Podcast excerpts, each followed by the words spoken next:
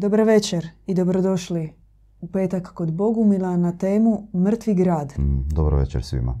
To nije povezano sa odlaskom, masovnim egzodusom Hrvata i Balkanaca na skijanje. Mm, To je povezano sa našim pogledom na duhovno stanje grada, vrijednosti koje on propagira i čovjeka koji u samom gradu pokušava pronaći i utočište Da. i kreirati budućnost svojega života.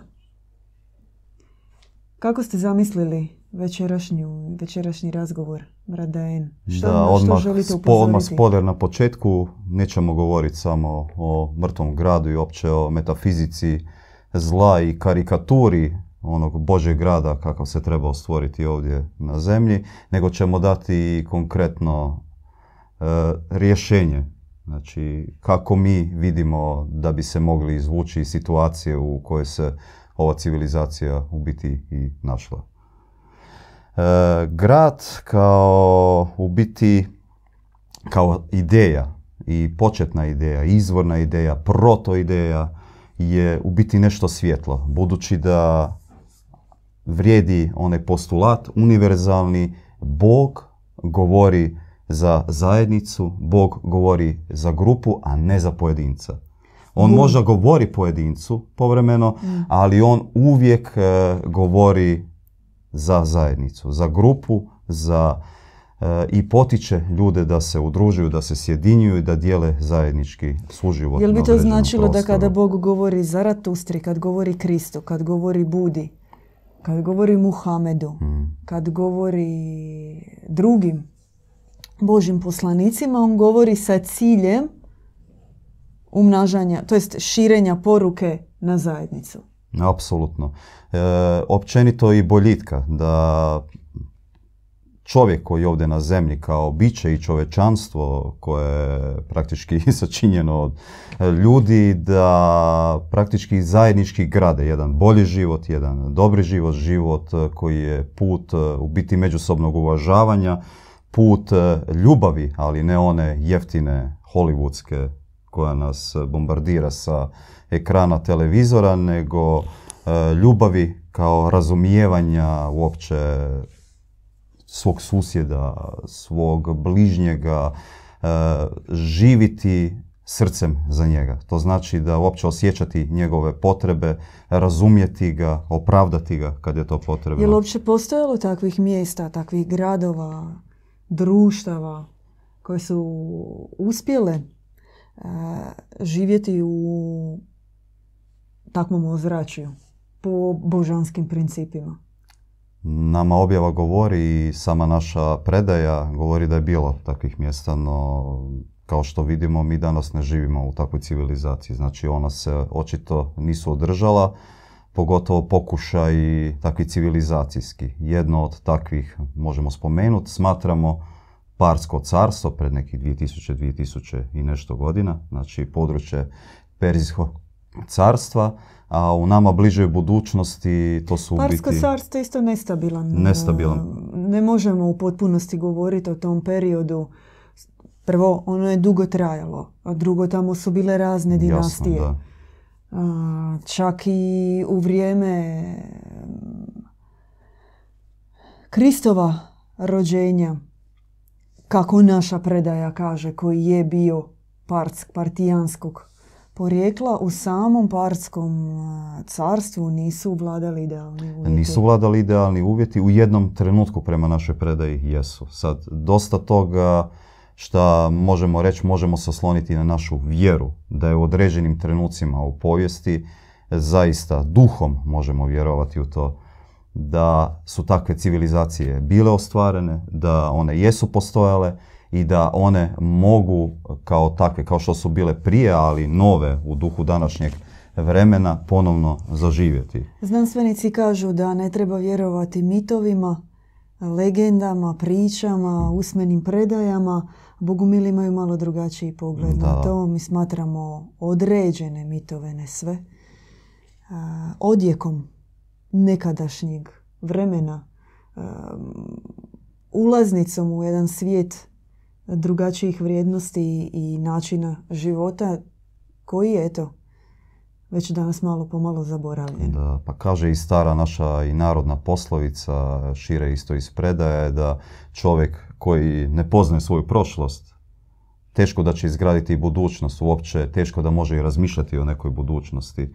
Oslanjajući se na naše velikane, čak i što kažu mitski, tako daleko u prošlost gdje ne možemo sa sigurnošću utvrditi da li je baš bilo tako, ali onaj ideal koji je bio donešen tada prije na zemlju, ideal koji nikad nije umro, a pogotovo ta ideja e, dobrih gradova, božjih gradova i kako vrijedi u njih vjerovati, u njih se uroniti, jer to je praktički jedini put kako mi možemo ponovno te ideale dozvati u naš život.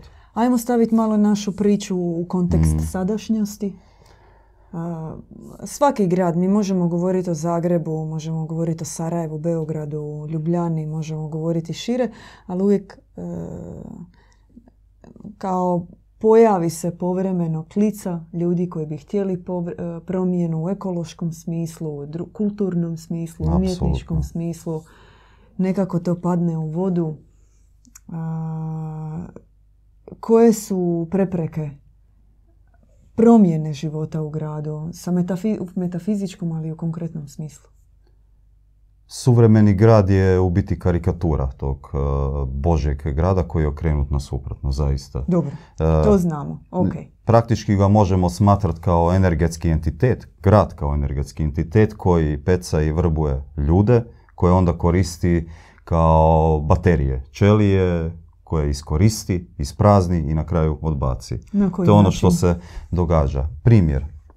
Znači, čovjek koji krene iz ruralnih područja, sa sela, trbuhom za kruhom. Općenito, već u samom tom činu trbuhom za kruhom leži ona zamka prokletstva, okrenutosti prema sebi, znači i općenito života na bazičnim animalnim potrebama bez nekog uzvišenog koncepta, uzvišene ideje, uzvišenog ideala. A grad, upravo današnji suvremeni grad i mami ljude po tom principu kao nudi bolje mogućnosti zaposlenja, e, bolje mogućnosti školovanja djece, kao tako se predlaže, tako se upravo ljudima i prikazuje. E, na temelju toga čovjek dolazi ovdje u potrazi za boljim životom. On u biti želi više prilika u svom životu, želi život gdje može bolje zaraditi, više zaraditi, gdje su zanimanja i poslovi raznovrsni, gdje može odabrati za sebe i za svoju djecu na izgled kao veći izbor. Onda se dogodi da upravo mu grad kao takav nametne u, pod krinkom tog zajedništva. Mi možemo vidjeti u gradu Zagrebu ona mamutica koliko ima, tisuće stanovnika, možda i više, e, gdje ljudi žive kao mravi, a susjedi se međusobno praktički ni ne poznaju. E, i u tome čovjek dobiva određenu masku, određenu, e, to se zove maska kao persona, dobije određeni takav, recimo poprimi određeni lik, određeni posao, postane nešto što ovome gradu, što ovaj grad nudi. Određeno zaposlenje i s time se samo identificira. I onda kroz život, e, da bi uopće mogao ovdje u gradu opstati, digne kredit, tako jel ne možeš drugačije u gradu da bi opet kupio stan, kupio nešto malo više, kupio nešto malo bolje ili djeci omogućio bolje školovanje, ti si onda prisiljen upravo već tada prekršiti onaj prvi duhovni zakon, a opće imati posla sa kamatarima, sa bankarima. I to čovjeka upravo zarobi u jednu matricu iz koje se praktički do svoje penzije, a možda i dalje, više ne može iščupati jer u razgovoru mogu svjedočiti isto sa puno i starijih ljudi, ljudi koji su završili kasnije, koji su u penziji, e, koliko se njima istisne ona volja i ona iskra energetska koju su imali kao mladi ljudi. E, I onda u onom trenutku kad bi trebali biti u penziji, navodno u životu, u životu sad si sve ostvario, dobar dio ako i uspije kredit otplatiti, to mu je valjda najveći uspjeh u životu, velik dio, nažalost, njih ne uspije niti, niti to. Čak i ono ulaganje što je bilo sve u te stanove na kraju ispadnu prazni, djeca se opet odsele svojim putem, odrastu i takav jedan žrvanj čovjeka potroši. I onda nasuprot toga što bi Boži grad trebao napraviti od ljudi, a to je da ljudi praktički sa godinama e, bivanja, godinama služenja svojoj zajednici bivaju mudri, bivaju svjetli, bivaju oni na koje se ljudi mogu osloniti, doći po savjet, koje će poslušati, imat će sluha za njih. No, evo, sad možemo usporediti ono što nude suvremeni gradovi, kako završe opet ti jadni ljudi u penziji sa kojom crkavicom.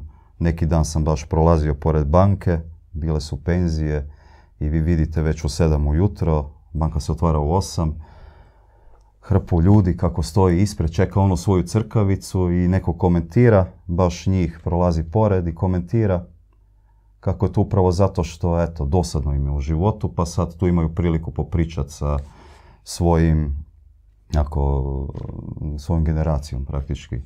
No, kad vi stanete i malo pogledate, vi vidite da je uglavnom muk, uglavnom je tišina, tu i tamo neko nešto dobaci i u pravilu osjetite da se ti ljudi osjećaju odbačeni. Velik dio svog života, 40, 43, 45, kako ko, 35 godina života igraju svoju ulogu čistača, nekog uredskog e, čovjeka, službenika, inženjera i onda dođe taj trenutak e, kao oslobodiš se od posla, oslobodiš se od služenja zajednici, trebao bi imati nekakav polet, završiš da jedva možeš e, uopće s tom crkavicom platiti režiju, da izvinite. Općenito po tome se vidi ta potrošnja ovako slikovit primjer šta se događa u današnjim suvremenim gradovima. A onaj mladi čovjek koji je možda i došao sa inercijom i koji vidi da ga ovi manipuliraju i vidi, mladi ljudi vide.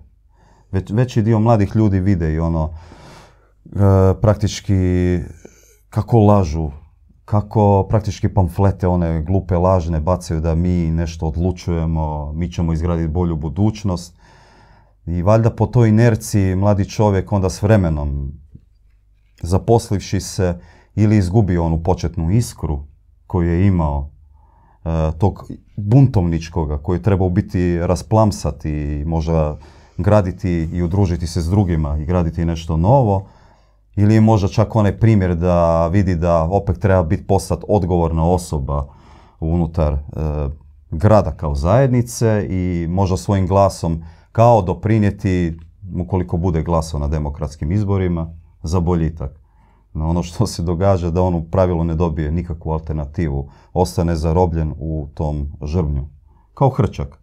Radiš, da bi, e, radiš i zarađuješ da bi radio i tvoji dani tako prolaze i upadneš u ritual. Upadneš u ritual koji te praktički ti slomi volju. Dobro je promatrati grad kao terari duša. Hmm. Kao zatvoreni jedan element u kojem se svi negdje kreću, nije mrtvo, nešto se događa, ima nekog movinga, ima neke umjetne trave, ima neke umjetne hrane, ima neke umjetne vode koja je prošla kroz svoje cijevi i svi se negdje kreću, ali generalno unutar zadanih okvira birokratske ruke koja deep state nazovite to kako hoćete, koja stavlja hranu kad hoće, mm. koja daje svjetlo kad hoće i koja fiksira i određuje vrijednosti po kojima će se takozvani život unutar tog terarija događati. Mm. U trenutku kada vi postanete građanin, kada dođete u grad, vi podliježete njegovim zakonima. U trenutku kada vi imate svoju, svoju, vašu djecu i dajete ih u vrtić, vi svoje dijete dajete takozvanim odgojiteljima, takozvanim učiteljima, vi ste njima predali ono što vi zapravo pod navodni, što vi smatrate vašim. No u konačnici to nije tako. I u tom smislu kada mi kažemo mrtvi grad, to i mislimo što duhovna lepeza ljudskih vrijednosti koja bi trebala obogaćivati naše živote, ona je u kontekstu grada mrtva. Mm. Zato što se takve vrijednosti ne mogu e, razvijati e, pod apetitima lokalnih političara, moćnika i njihovih sitnih interesa. Grad postavlja uvjete. Grad ih određuje. I grad je u tom smislu idealan što nudi svoje ješke, to jest baca, baca udice i dozovete sa plaćom, sa poslom, sa budućnošću, sa nasladama svjetovnim. I ti dolaziš, zakačiš se na njih, na taj duhovni parangal na kojem si uhvaćen i ti si sad tamo. I sad visiš na tome, nema vani. Da. I mm, unutar gradskog konzumerizma ti imaš, radiš, radiš, radiš, trošiš, trošiš, trošiš. I to je jedan začarani krug, Je. moderni, moderni krug pakla, koji je to, na njega je teško progledati zato što okrenete taj kotač kako ste, kako ste vi rekli i vi zapravo idete, povremeno dođe šut, šut skijanja, šut, šut ljeko- ljetovanja, šut shoppinga, Šut planina, da. šut, e, mora. koncerta i kažeš ja sam radio, ja sam zaradio Mm. i ja ću potrošiti. I ok, tko voli nek izvoli, tko želi tako živjeti. Mi govorimo um, i želimo ukazati na, na grad kao želju da se formira zajednica uh, istomišljenika, na grad kao, uh, kao mjesto uh, sabora. Sabora ljudi koje, koji bi svojim okupljanjem htjeli graditi, htjeli oplemenjivati, napraviti oazu misli. Te misli, ideje unutar razgovora razviti u nešto veće, iz namjere u dijelo. Napraviti jednu, jednu kulturnu, umjetničku, političku, duhovnu, p- plodnu oazu. I bilo je takvih primjera u povijesti, kako ste vi rekli, ali njih treba mm, danas izvesti. O tome želimo govoriti. Zapravo u gradu kao takvom, sa njegovim sustavima, sa njegovim zakonima, želimo odmah reći da po nama gotovo nemoguće. Zato što on, e, vi dođete na primjer, ako niste odrasli u nekom velikom gradu, ako dođete u veći grad jer želite studirati tamo, na, krenuti u život, s vremenom, a kad kažemo s vremenom, to može trajati 5 godina, može trajati 10 godina, može trajati 15 godina, no generira se razočaranje. Ma, apsolutno. I izgubiš volju, i siše ti se duhovna volja i odustaneš. Da, volja se slomi u biti. Da. I treba odmah isto u početku raskrinkat, e, valjda samo naivčina teška koja je rođena u gradu može sebe poistovjetiti sa gradom. A nažalost se to često i događa. Kao grad je ja, ja sam grad. I to se događa upravo takav e, šizofrenični e, disbalans e, koji te u, u biti slomi. Tu se događa upravo to slamanje volje. Zašto? Šta je? No, ti možda i jesi dio grada, no u strogoj hijerarhiji pitanje je koliko si ti uopće građanin toga grada. No, što znači biti građanin? Možemo se sjetiti atenskih polisa, dobra je usporedba, čak i spartanskih gdje su postojale kaste i građana, oni koji odlučuju bilo u biti vrlo malo. E, samo veliki zemljoposjednici su u pravilu imali veliko pravo glasa, dok su drugi ispod njih bili trgovci, zatim putnici, namjenici, obrtnici i na kraju U robovi. Ateni samo djeca oca Atenjanina Da, i da, majke. da, da. A u Spartanci isto samo oni koji su se nazvali čistima, jedna, praktički oni koji su vukli isto porodičnu obiteljsku vezu.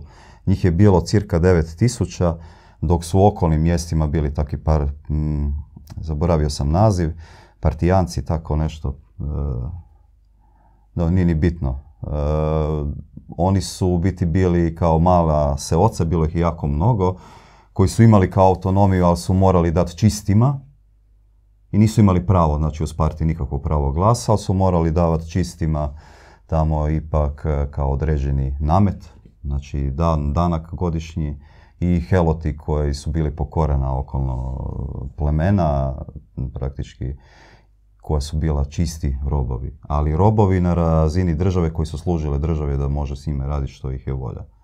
I sad, zašto to spominjemo i zašto sam to spomenuo? Čisto iz razloga da se zapitamo koliko je u biti to aktualno još dan danas.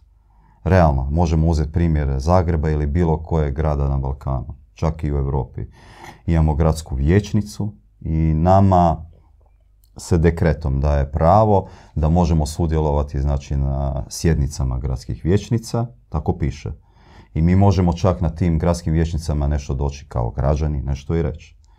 No, realno pitanje je koliko u pravilu mi uopće, koliko se nas glas čuje, koliko mi u biti išta odlučujemo, a koliko u biti čak odlučuju oni koji su u gradskim vijećnicama. I treba raskrinkati da iza tih gradskih vijećnica stoje gadovi, stoje ljudi koji su u 90-ima se počeli baviti profiterstvom, koji su se prebacili na razne biznise i koji tako iz sjene o važnim pitanjima oni vladaju, oni se dogovaraju međusobno u kafićima, u saunama, iza zatvorenih vratiju, iza četiri zida oko važnih stvari. Ko će biti zadužen za fasadiranje grada, tko će se baviti e, cestama, tko će tamo oko vodovoda i kanalizacije petljat. Obični ljudi, običan građanin koji bi trebao imati pravo glasa, on nema nikakvo pravo glasa. A pogotovo ne oni u vijećnici kojima se da tek toliko da možda se javno eto malo o nečemu raspravljaju, o nekim možda nebitnim stvarima. Nama Bradajen mogu zamjeriti da i mi živimo u gradu.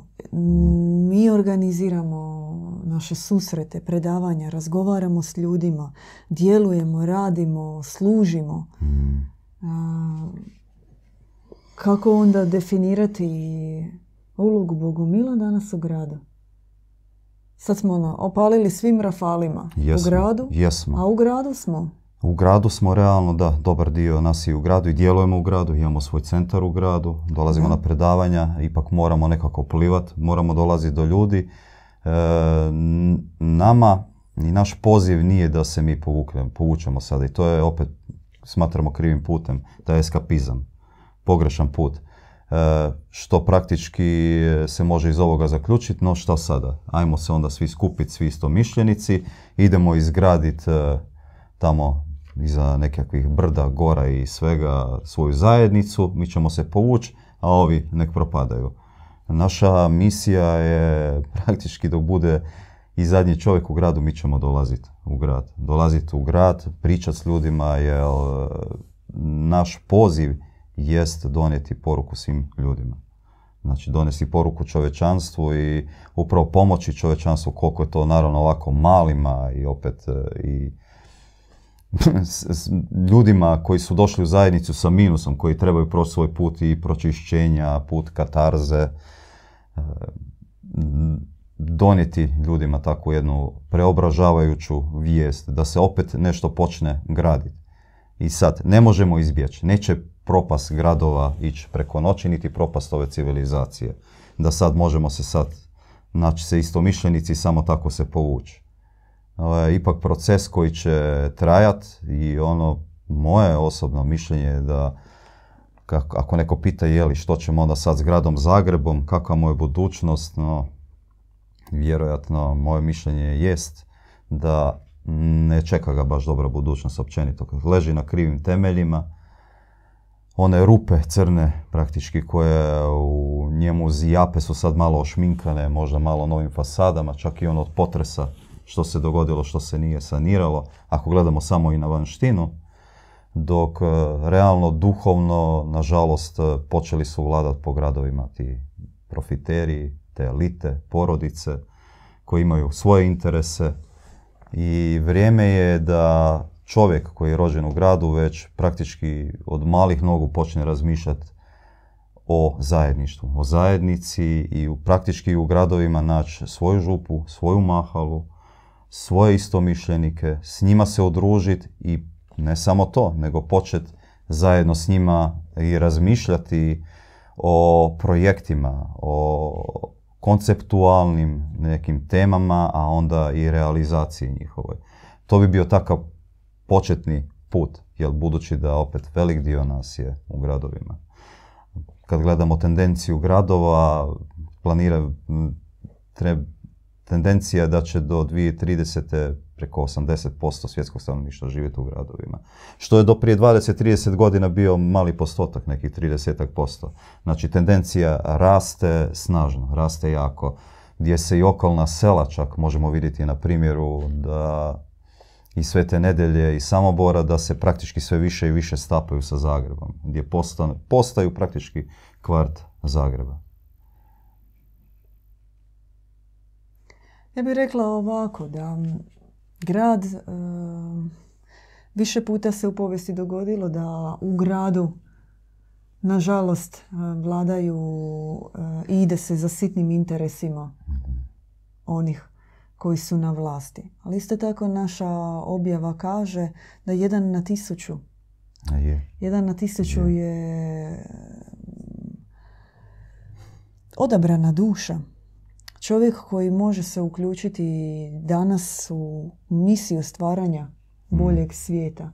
I ako mi nas sve ugruvamo na, u jedno područje i ako mi danas na konkretno, konkretno na primjer Zagreba i okolice koji broji milijun, da, sa okolicom. S okolicom bi moglo biti da, sa, sa okolicom, mm. znači ne računam kad kažemo Zagreb, mislimo sve tamo što Jasno, je da. Sesvete, Dugo selo, vam ovaj potez Samobor, mm. prema Velikoj Gorici. I kada pogledaš to i onda vidiš mogućnosti, pa čekaj, pa ja živim sa koliko potencijalnih uh, svetih ljudi, samo ih ne znam, samo ih nisam upoznao mm. i njima je isto vjerojatno teško u nekim trenucima i imaju genijalne ozarene ideje, samo se u okviru ovakvog grada kakav je, trebamo naći, trebamo se sabrati zajedno i uh, inspirirati jedni druge. Podijeliti se u mišljenju. Možda u nekom manjem omjeru tamo u srednjem vijeku, u njihovim, u njihovim omjerima je isto se činilo kao nemoguća misija. Negdje u Francuskoj, Španjolskoj, na sjeveru Italije, pa i u Bosni za Kulina Bana ili kad su Split, Zadar, tamo 13. 14. 15. stoljeće, kada su neki ljudi htjeli promijeniti malo društvenu sliku, pa su kamenovali biskupe u Dalmaciji, jer im se baš nije sviđalo kako oni to sve rade, a htjeli su neke promjene, pa su nekad bili malo žešći u hmm. svojim promjenama, nekad su bili malo nježni, pa su pisali neka umjetnička dijela i svojim perom bili oštri, ali u svakom slučaju pokušavali su se naći sa svojim je. istomišljenicima. I... To mi danas želimo. Mi zato jesmo u gradu. Želimo upoznati takve ljude i vjerujemo da i ja barem vjerujem da i u gradskoj upravi ima takvih ljudi. I mi smo upoznali takve. I, i naši su prijatelji i nalazimo se sa njima i ufamo se i mi sami u određenim trenucima i u njihovu pomoć i u njihovu blagoslovu, ono što mi radimo. Hoću reći, uzajamnost nas održava u gradu i savjest i želja da kad smo već tu i kad jesmo, da ovo mjesto ostavimo boljim prije nego što odemo iz grada za djecu koja će rasti unutar grada i koja će isto na gradskom asfaltu tražiti Boga. Jer vjerujemo da će ga tražiti. Apsolutno. I to kako ste rekli, objava nam upravo i govori da taj jedan od tisuću će trebati imati srce za tisuću onih drugih koji nemaju snage. To je paradoks što e, grad se demonizira. To je jasno. Ulazi u sve dublje opsjednutije stanje, mm. mračnije stanje i to nije nešto što mi govorimo. To ljudi kažu sve je teže, promet je luđi, nama je još nakon te dvije, tri godine covida se sve intenziviralo, postalo napetije. Ali unatoč svemu tome, unatoč e, što će taj mrak stiskat i jest i udarat čovjeka i samo sam životni žar u njemu željeti isisati, ljudi i dalje traže odgovor. Apsolutno, pa ljudi žeđaju zajedništva. Gdje su odgovori? Kako je moguće ovo promijeniti? I netko to radi na ovaj ili onaj način. Mi skroz neke projekte, lokalne, ekološke, kulturne, umjetničke i tako dalje, mi gledamo spoj svega toga dugoročno i daleko sežno i neka pozitivnih promjena, ali u perspektivi civilizacijske promjene duboko vjerujemo da bez sjedinjenja ljudskih božanskih principa uz dobre, uz dobar etalon, primjer, kroz ljude, kako to treba izgledati, to neće biti moguće. U smislu kao ti projekti će trajati pet, deset, neka dobra inicijativa, izgraditi zajedničko imanje van grada, no s vremenom će se to iscrpiti. Da? Da, što nam je onda dakle činiti? Baš ovo što ste rekli, možemo na to preći. E, znači ono što vidimo sada da fali zajedničke te vibre, zajedničkog e, koncepta, zajedničke vizije.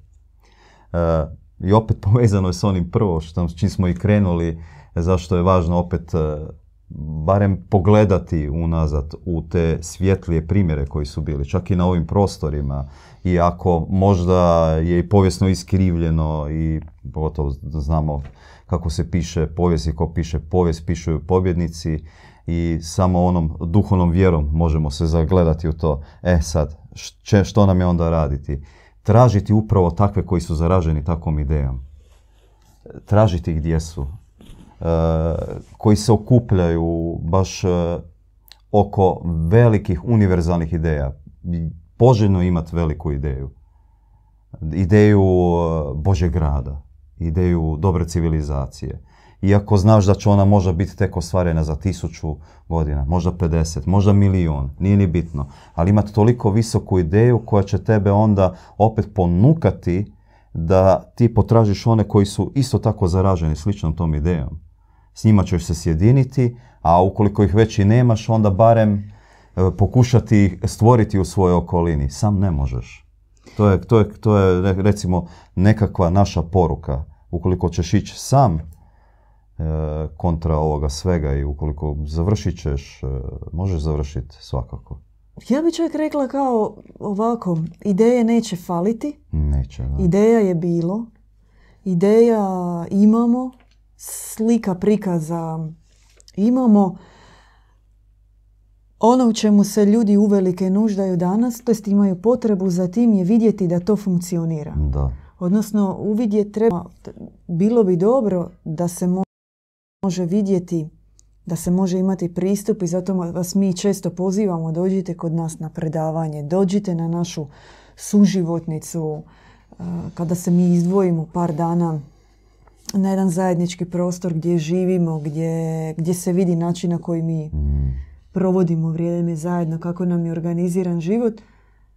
Hoću reći u tom smislu, valja nam vidjeti da je moguće. Da. I kako se to događa i kako se to ostvaruje. A to možeš jedino da dođeš, da vidiš. Evo, dali ste prekrasan ključ. To je u biti dobar ključ. Uopće se početi prvo redovito okupljati. Jer i mi sami... E, svako vrijeme ono nosi svoj izazov mm. u organizaciji života mi ne možemo organizirati naš život kako su ga naši stari organizirali. No čak prije 50 godina, a kamoli prije 100, 200 ili 1000 godina. Možda mi u tom smislu griješimo kada kažemo primjere iz vremena Katara, iz Kulina Bana, iz srednjovjekovne Hrvatske, Dalmacije tadašnje. No želimo kao prenijeti zaljubljenost, uopće mogućnost da je tako postojalo. Danas mi sami organiziramo u zadanim uvjetima i to i te kakvim zadanim uvjetima sa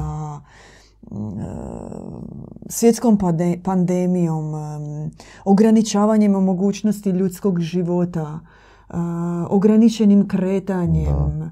Bili smo na domak obaveznog cijepljenja za čitavo čovječanstvo. Ratom ne samo u Ukrajini, nego na sve svjetskoj razini koji se širi. Kažem, u takvim uvjetima mi pod svijetom koji se stješnjava u svojim, svojim uvjetima mi organiziramo e, život i to želimo pokazati da je moguće sada sa svim ovim što se događa živjeti u okvirima duhovne zajednice uzajamne pomoći e, zajedničkog okupljanja sa ciljem molitve pomaganje drugima pripremanja e, knjiga, slika, izložbi, seminara, predavanja koje mogu biti isključivo oživotvorujuće za društvo. Ne nekrofilijske. Uopće gledati to svjetlim pogledom, mi, to je dar. E, to je prilika da se uopće možemo ovako okupiti, da se možemo probuditi ujutro, da nam nije nuklearna raketa pala na glavu, da se nije dogodila nekakva kataklizma, da dobiješ e, priliku unatoč svemu što se događa oko tebe stvoriti nešto bolje, stvoriti bolji svijet, e, sudjelovati u stvaranju, do, dopreti do srca ljudi koji su zaraženi istom takvom idejom.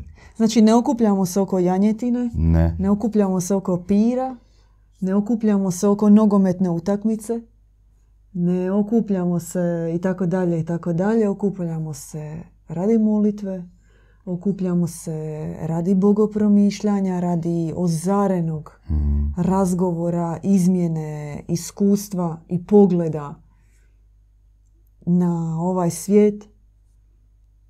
Okupljamo se sa ciljem e, akcije, pomaganja, ponekad odlaskom u prirodu zajedničkog svetog kupanja ili individualnog. No, na svemu postoji pečat e, ne znam kako bi ga opisala, jedan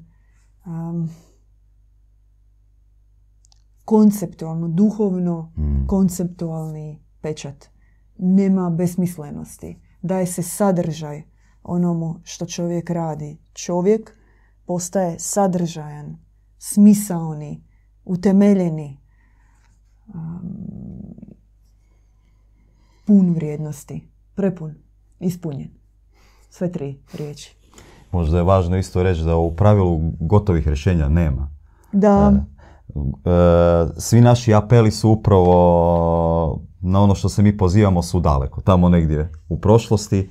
Imamo naš bogospis, e, imamo objavu, E, ali mi nemamo kontinuitet e, koji je trajao dužu povijest na koji se možemo osloniti. Nema onih prije nas praktički, mi smo praktički, ti sada, sada, danas. Ti ima. No kao, ima ih ali u svom kontekstu. Ima u svom kontekstu, ali realno gledajući generacijski sada kroz kontinuitet povijesni, ovo što se danas praktički događa i od kad je krenula objava znači djedu Ivanu, e, tamo 80. godina pa nadalje, e, praktički e, ono što se sada događa isto ne samo u našim zajednicama, nego i svima vama kao prilika, čovječanstvu kao prilika je da zajednički izgradimo nešto novo. I jedan možda od najvećih razloga, možda i najvećih poticaja je stati na takav put E, sudjelovati u izgradnji, u izgradnji nečega novoga je upravo što barem da se onda naša djeca, naši potomci imaju na što osloniti. Jer ako mi ne napravimo to za njih, onda će oni morat krenuti praktički od nula iz početka. Nije baš nula, ali onda će oni morat jače potegnuti. Nama se sad nudi nevjerojatna prilika da ipak e, napravimo kakav takav temelj da svojim odabirom ipak ostavimo nešto iza sebe na šta će se drugi iza nas moći nasloniti, osloniti i njima će biti onda lakše. Oni će moći bolje iskoristiti svoje vrijeme za izgradnju bolje civilizacije. Mi možemo iz e, abstraktnog područja prebaciti našu temu konkretno i ako nam netko bude rekao a kako vi mislite riješiti problem narkomanije u gradu, a kako mislite riješiti e, problem zagađenosti u gradu, o svemu tome mi možemo razgovarati. Možemo, ali I želimo. I želimo, I želimo oni koji, među nama koji su posvećeni i blagosloviti ljude sa dobrom vizijom. Da. Mm, I toga je, to, čovjek koji ima viziju e, ići će daleko naprijed sa dobrim blagoslovom. Mm. Sa zaštitom i molitvom e, ljudi preko kojih djeluje dobri Bog. U tome je uzajamnost. I toga treba biti u većoj mjeri. Bradajn, mi smo polako približili se kraju naše emisije. Jeste li još nešto htjeli reći na ovu temu? Da gledamo na život kao i ono što nam je dano praktički svako jutro kad se probudimo kao na priliku. Da nije sve tako crno, unatoč svemu što se događa oko nas. Zaista, samo što nam ne padne nuklearna bomba na glavu, svijet je u takvom strašnom stanju ali prilika uopće za, za život, prilika za graditi, prilika za stvarati je uvijek bilo i uvijek će biti. I sada baš praktički kada smo u nekom praktički predpotopnom razdoblju, možemo tako metaforički reći. mm Čovečanstvo se poziva na izgradnju arki, ne arke, nego arki. Arke kao malih, malih zajednica pronađite u svom okruženju svoje mišljenike. Ukoliko ima smisla ovo što vam govorimo, tada bujrom dobrodošli ste na naša i redovita okupljanja, slobodno se javite e, ili ukoliko već imate neke svoje, stisnite se oko svojih zajednica, držite se čvrsto ljudi koje poznajete jer s njima ćete lakše doći do zajedničkih rješenja, do zajedničke izgradnje, do zajedničke realizacije projekata, nego da vam tamo politiku vodi neko iz nekog grada gdje nit poznajete grad, nit poznajete te ljude. E, jako je važno biti okružen ljudima koje znate, časnim ljudima, ljudima koje smatrate jednakima sebi. To je jedan od e, velikih takvih darova uopće nama da se uopće počnemo gledat i da stvorimo društvo jednakih i da nama na vlasti budu oni koje prvo poznajemo, osobno poznajemo i koji su bolji, koje smatramo boljima od nas, koji su ispunjeni duhom. Jer vrijeme je krucijalno, vrijeme je praktički zaista, živimo u posljednje vremena praktički ove civilizacije, i ako sada nešto ne napravimo, razmišljajte da će našoj djeci, našim potomcima biti puno, puno, puno teže ako će uopće biti uopće i prilika više za nešto dobroga napraviti. Sad je pravi trenutak. Nemojte odgađati za sutra. Sad je pravi trenutak za napraviti korak. Sad. Sutra, o tom potom što će biti sutra. Ali sada nam se daje prilika da nešto napravimo